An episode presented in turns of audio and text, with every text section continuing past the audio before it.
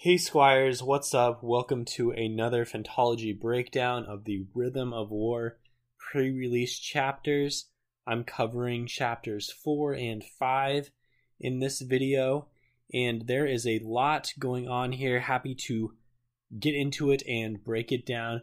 Before we do so, let me mention that if you like Phantology, check us out on social media at Phantology Books at www.phantologybooks.com com. We are running a few different things right now. Check our Twitter and join our top fantasy character duos tournament that we're going to be running throughout August.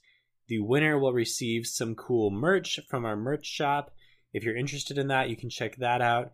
You can also check us out on Patreon.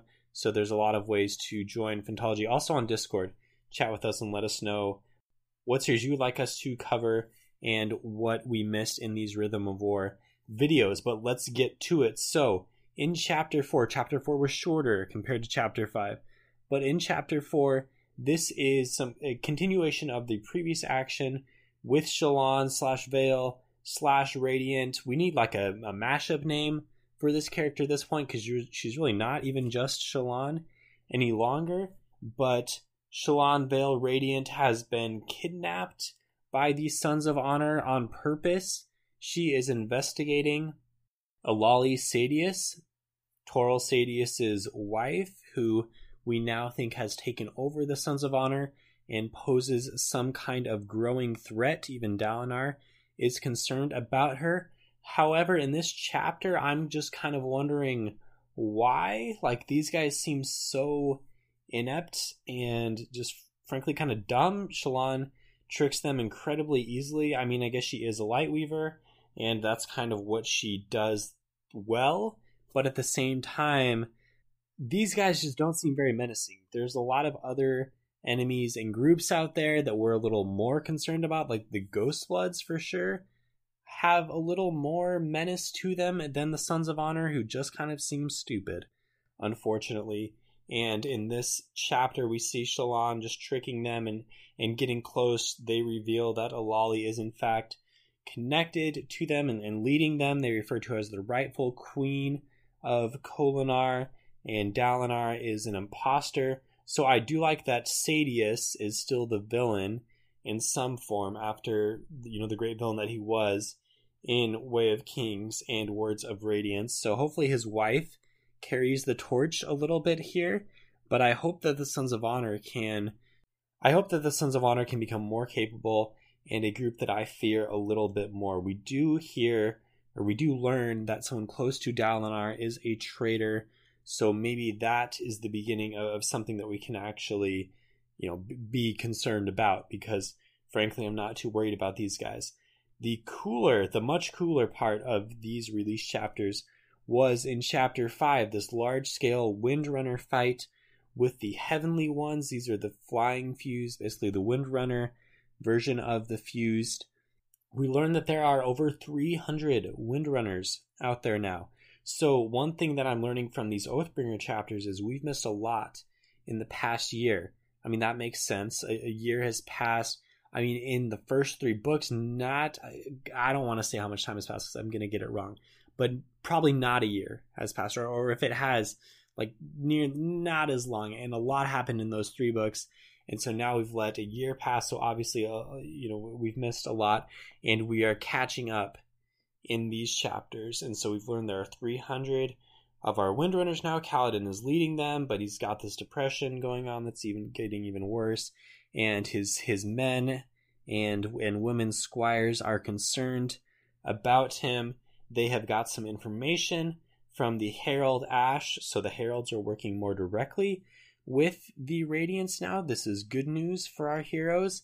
Kaladin has had a few encounters with Leshwi, who appears to be the leader of these Heavenly One fused, and he knows her well enough to know. Uh, it sounds like she's died in the past, and he recognizes her again in this new body. Again, the fused come back every time they are killed. They come back with the onset of the newer Everstorm. So this is interesting. And towards the end of the fight, Kaladin has a chance to kill one of the fused, but he chooses not to. Maybe out of mercy, maybe just out of the fact that, like, what's the point of wasting my time killing you when you're just coming back with the Everstorm. So this doesn't appear to be a very sustainable strategy for our heroes if the enemy is coming back every time the Everstorms comes back, which are fairly often. So this isn't looking great. Speaking of the growing numbers of Windrunners, so there are a lot more squires. The squires appear to have ranks attached to them. Kaladin refers specifically to CP4 as a rank. Sounds like Sanderson is almost pulling like a Magic the Gathering thing, although I'm not super familiar with that game, but I imagine there are some rank- ranks there. So maybe that's what this is. But anyway, there, there are power levels, and anyone below CB4 was not invited to participate in this fight, unfortunately. But there are so many squires and oncoming windrunners that actually the bottleneck here is the number of honor spren willing to form the Nahel bond with our Nazient Knights Radiant. So this is interesting. We don't know if there are just a shortage of honor spren out there, or if there's a group of honor spren that are unwilling to make this bond happen. Like, is there something going on in Shadesmar behind the scenes that we're not privy to?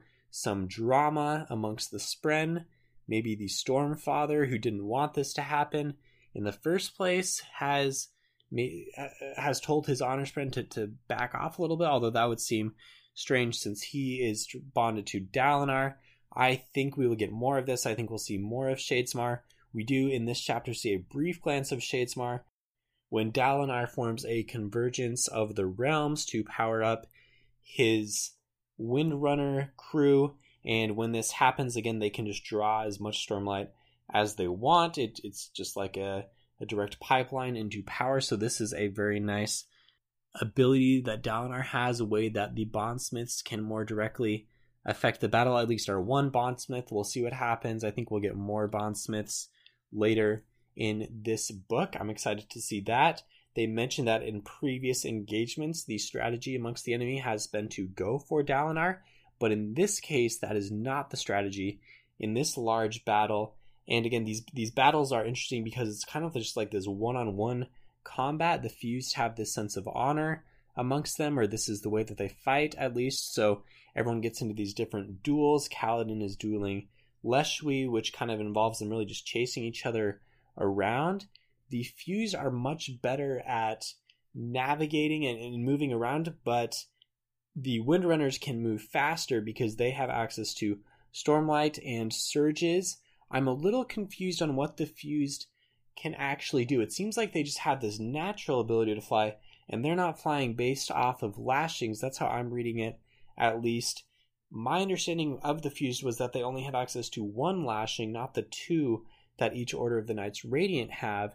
So again, this is why the Windrunners can fly so well, because they've got both of the, the lashings but or, or sorry, I shouldn't I shouldn't say lashings. I should say surges. They've got access to both of the surges that are going to help them fly. The few seem to just have this natural ability to fly around, and they do have a, a single surge. Unless I'm understanding this terribly wrong, they do have this single surge, but they don't use this very often. So there's something else going on here that allows them to fly.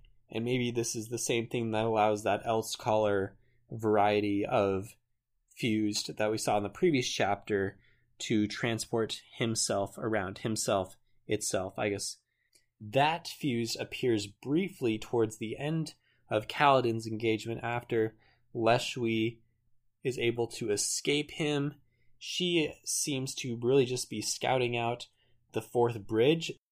So at least this time the fuse were not trying to fight. They were just trying to gather intel on navani's new flying behemoth, and towards the end, Kaladin is again set upon by the red spark fused, and the fuse doesn't appear. Kaladin identifies it, he's been watching out for it, and he flees immediately. He is not prepared to fight this thing, at least not right now. He he runs away, so really not a whole lot of action actually happens in terms of winners and losers of this fight. I think we'll see more in subsequent chapters because this chapter ends with Kaladin going to fight Leshwi again. So this conflict is definitely not over. We do see several other members of Bridge 4 that we know and loved. We see Teft coming in with a nice white beard, looking very impressive now. He's not nearly as rumpled as he has in the past, so that's nice to see because Teft was a guy that I think we all have a soft spot for.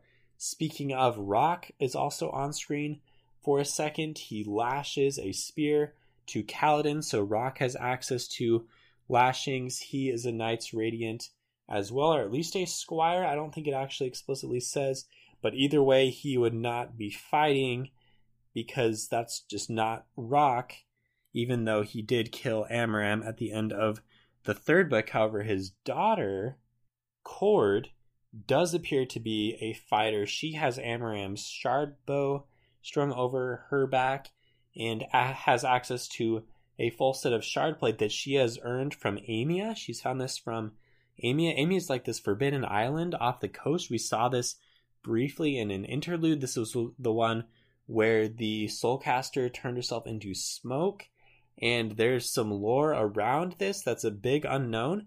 So I'm way interested to hear what happened here.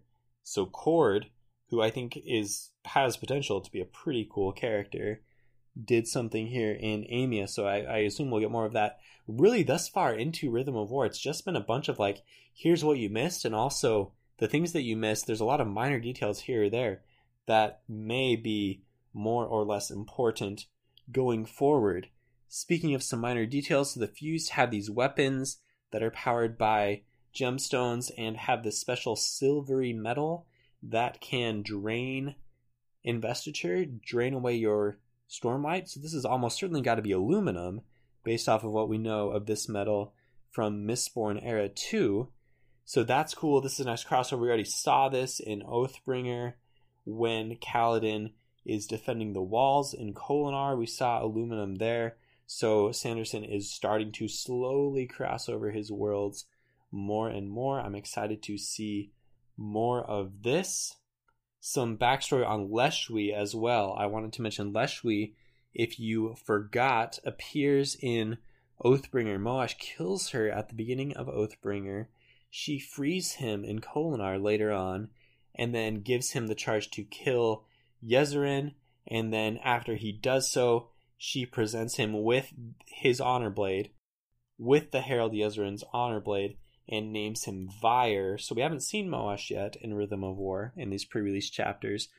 I'm sure we will, but we have seen now Leshwi. So things are starting to come together a little more. And who knows, perhaps in the past year, Moash has been spotted by Kaladin and his Windrunner squad. I would not be surprised. To finish up with Shallan's chapter here. Well, actually, she appears then in a scene in chapter 5, and she tricks, she continues to trick the Sons of Honor with her light weaving. She says she has sketchings of the schematics of these new Fabrials, and they believe her, and just as she's about to be initiated further, I guess Adolin has decided this is too far. He is observing from the sidelines. This is all happening in a chasm somewhere and Adolin and his guys were there ready to rush in if things went south. And unfortunately, that is what he has mistakenly decided has happened. So that scene ends with Adolin coming in, and Shallan's like, "Oh, brother, you know, my husband, uh, don't don't do this right now. You're you're kind of screwing things up for me." So we'll see where it goes from there. And then at the end of Kaladin's portion, so Roshone, who is our villain Bright Lord guy from primarily from Way of Kings is back on screen here. He's turned into a little more pitiable slash maybe slightly noble character. Like he's realized that he needs to get on board a little bit here, and he alerts Dalinar to some prisoners that are being held. Two prisoners. Interested to see who these guys are. There's no way that these two prisoners that are mentioned are just randoms. So we'll, I guess we'll see this in the next chapters, hopefully. And we go off with an edge dancer to free them, and then and then Kaladin jumps up into the sky again to fight Leshwi. And those are the chapters. So again, these chapters come out every Tuesday. Infantology will be reviewing them the next day, so every Wednesday morning. And our crew here would love to have you join our Discord and chat with us about your theories for Rhythm of War. Looking forward to that. I think I'm starting to form some ideas of what's going to happen in the book, but uh, but again, my main takeaways are just this huge time skip, and we're slowly getting more and more clues here. And it seems like some long-standing ideas have are, are in fact coming into fruition, like this whole thing with the, with the the next ideal and the cousin spren forming the shard plate. Again, there were some more hints at that happening. That's almost certainly going to happen. One of my not crackpot theories, but theories that seems to have a little some more support that we were talking about on Discord this week was this idea that at the end of the at the end of the fifth book, at the end of the first set of Stormlight books, our current heroes would reform the Oath Pact, and then the next set of Stormlight books would still be having the, these guys as characters, but maybe shift the focus to other Knights Radiant, and who knows what's going on with the conflict with the fused and with odium at that point. But that seems to be something that's been hinted at and, and a lot of people are behind that. So i'll just throw that out as a theory that phantology has looked into a bit and i'll try to come up with some more theories. I, obviously there are some. I had some weird theories for oathbringer that were a complete fail. But thanks for listening and tune in to our future episodes again every week and look out for our Deadhouse Gates review by Steven Erikson coming out at the end of this week. So this has been Steven and Phantology, and see everyone next time.